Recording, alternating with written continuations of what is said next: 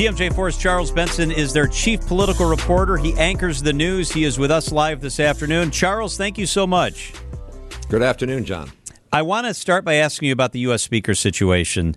This is really, I mean, two weeks ago, McCarthy was ousted. Now, Jim Jordan says he's going to try to run for a third time. It seems there's opposition locked in. If someone for, for another country came to Charles Benson and said, I've read these headlines, what is going on? How would you explain where we are in this situation with the U.S. Speaker? Well, simply in a chaotic, messy situation, and it's all within the Republican Party to try to find a leader.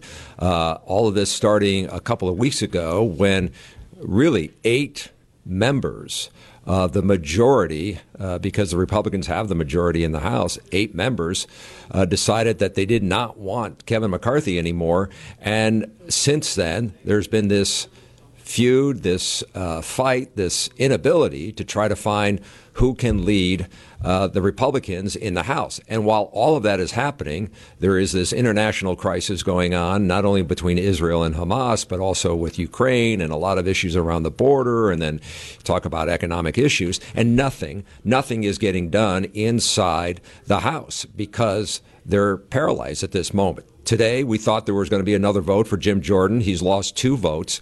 Uh, and then there was some movement here to maybe create uh, an option here for the current pro tem to get some extended power so at least they can move things, move things through uh, the House. But I just saw something coming out of uh, NBC. We're talking about Representative McHenry apparently said in a closed door meeting that he might resign as Speaker pro tem if Republicans try to push him to move uh, legislation on the floor to give him these temporary powers, which was interesting because even former Speaker Paul Ryan was talking about that option uh, recently this week uh, on campus at Harvard as he talked about this situation going on in the House.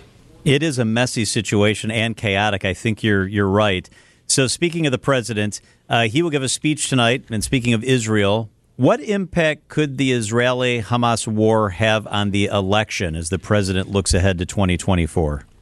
So it's hard to say, right? Because we're a year away from that election. But clearly, it shows how issues can pivot and move and change what the current conversation is going to be. Uh, we're learning a little bit more about what the president is going to say tonight uh, based on something he posted on Twitter saying, quote, quote, we are at a global inflection point that is bigger than party or politics. So right there, he already recognizes how political this issue can be going into the election year. But he lists three things that we're going to hear about tonight.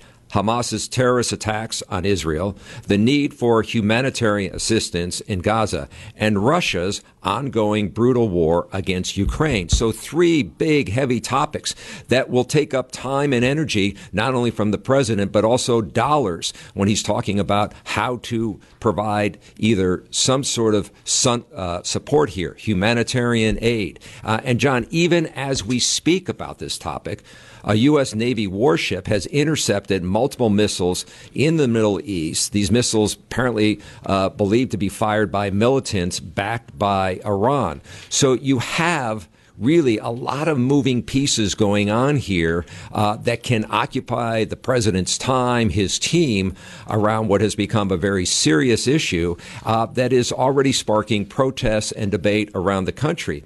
And while politics will be part of this because it is an election year. I think the president is also looking within his own party where Democrats will want a certain direction from him.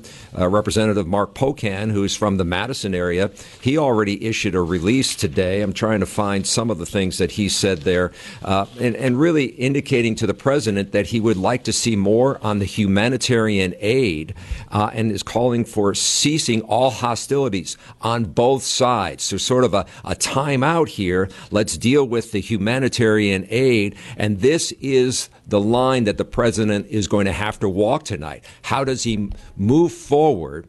with his decades of experience in this area and on this topic that can find either a ceasefire solution, address the humanitarian aid, and this horrific situation that we're seeing coming out with the uh, war between Israel and Hamas. Charles Benson with us. Charles, one more political question related to this. His strength has been as an elected official in foreign policy, and it has been for decades. None of us want war, but could this end up being politically good for the president? The economy isn't doing great, the stock market's terrible, blah, blah, blah. But if he shows strength on the foreign policy front, could this end up being a good thing for the president? So uh, when polls are taken, people look at how people respond. How is the president doing on these issues? And I haven't seen any early polling on how people uh, see his response to the Israeli Hamas war. But you're right on the other front. Bidenomics. Uh, the president continues to see low numbers. People just do not give him uh, any credit for the way the economy is, the way he is trying to address the economic concerns around inflation, and and so that part of the equation has already been baked in, and he has seen poll numbers. I just saw new numbers out of the swing states, Wisconsin being one of them right now, and it doesn't look good for the president. Uh, the former president looks much better. I saw one poll that said it's 47 to 43 percent in a seven state poll with a margin of error 1 percent. Wisconsin was one of those states. TMJ4 Chief Political Reporter Charles Benson. Always good perspective. Charles, thank you so much. You're welcome.